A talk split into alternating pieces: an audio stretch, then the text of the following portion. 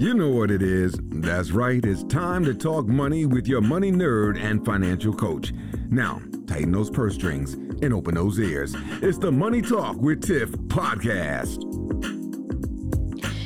Hey, hey, and welcome to another episode of Tiffany's Take, where I answer your money questions right here on the podcast. So if you want your question answered, just go to www.moneytalkwitht.com forward slash ask Tiffany, and I'll be more than happy to answer for you.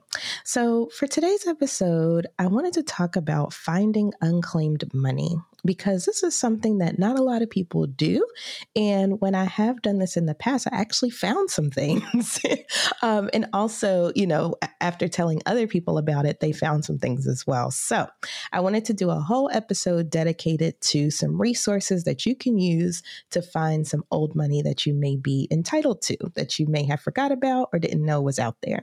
So, first and foremost, let's start with the state, right? Because anytime you have um, a paycheck, that you never got or there was a refund due to you from like let's say your utility company or whatever um, they have to report it to the state that this money is out there. So typically your state would have more information on if you have any funds like that out there. So a resource that you can use is the national association of unclaimed property administrator's website. So NAUPA, and I'll make sure I have the link in the show note. It's unclaimed.org. But that is a national network collecting records from all 50 states. And from there, you can find links to each state's official unclaimed property program. I know here in North Carolina, the process was very simple. I also checked New York, and that was very simple as well. So you just go to these websites um, for each state, wherever you've lived before, and you just type in your name, some basic information, and then it pops up with records that may or may not be yours. So definitely check and make sure that it is your record by checking, you know, the details. If you've never worked somewhere, then obviously that's probably not yours. It might be someone else with the same name that was in the same state. So just check it over carefully.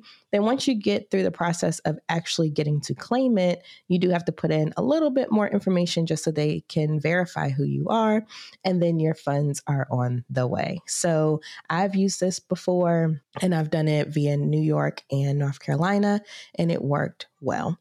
Another thing to check out is the IRS. Um, the IRS may owe you money if your refund was undelivered or unclaimed. So, if you had to get a check in the mail or if your direct deposit didn't go through, um, the IRS could owe you, still owe you that money. So, to find out if that applies to you, just go to the IRS's website, Where's My Refund tool, and you can check the status of your refund. I'll make sure I put that link in the show notes as well. I'll put all these links in there. Um, Another thing to look into, which I had to do with my grandma when she passed away, was to look into old pension and retirement plans. So, if you left a job and forgot about your pension plan, you might have that money waiting. And a company uh, website that you can use is Pension Benefit Guarantee Corporation. Uh, it has a searchable database for this. And so you can put in your information, see if there's any old pension or retirement plans out there. This is great resource for if you have any seniors in your family, so like your grandparents or great grandparents, um, just to see if they have anything out there that could be beneficial to them now.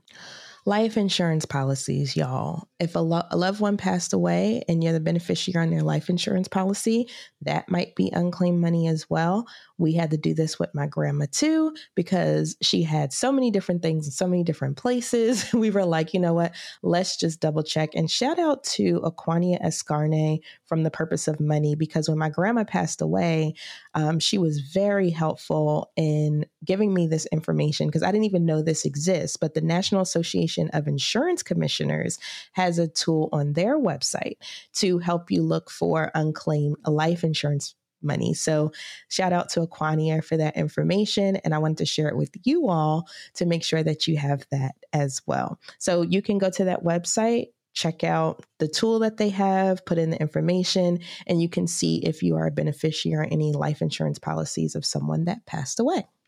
Another thing you can look at is government websites. So if you go to usa.gov slash unclaimed money, this is a resource where you can find a list of all the places you could have money and a list of reputable sites where you can claim it. So this is like a conglomerate website that has all of these resources that I'm mentioning in this episode, plus more um, that you can go to and see if you have any money out there. I will really quick say a word of warning. Um, there are companies that offer to find this money for you for a fee.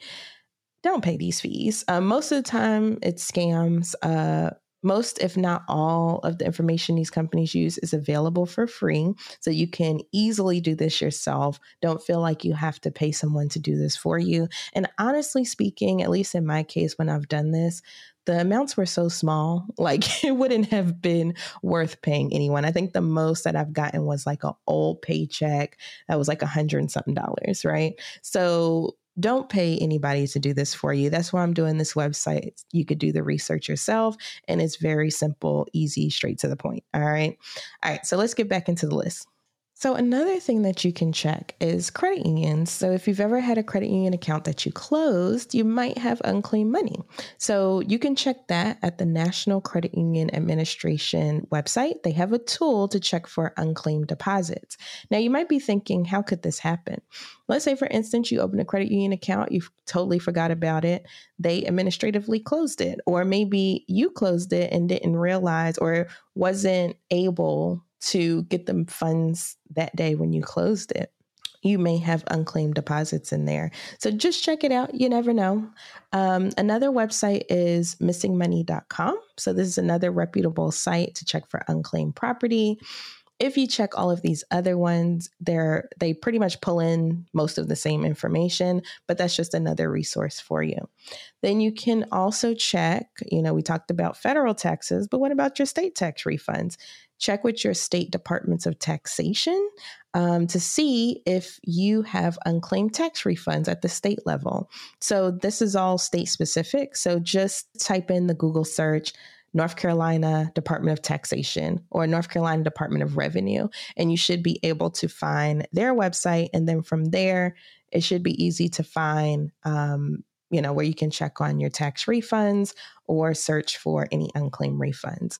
So, hopefully, this episode was helpful for you to find some unclaimed money that you may have outstanding it is a very easy process. It doesn't take too long for on most of these websites. I'll be sure to have all of these links in the show notes. So hopefully this episode was helpful in thinking about different ways that you can find some extra unclaimed money that may be out there for you. I know I've done this before in the past, like I said at the beginning, and also friends and loved ones have done this as well um, to just find extra money that didn't even know existed. In one situation, I had a check from an old employer that I worked at very briefly. I think I was only there for a few weeks or so.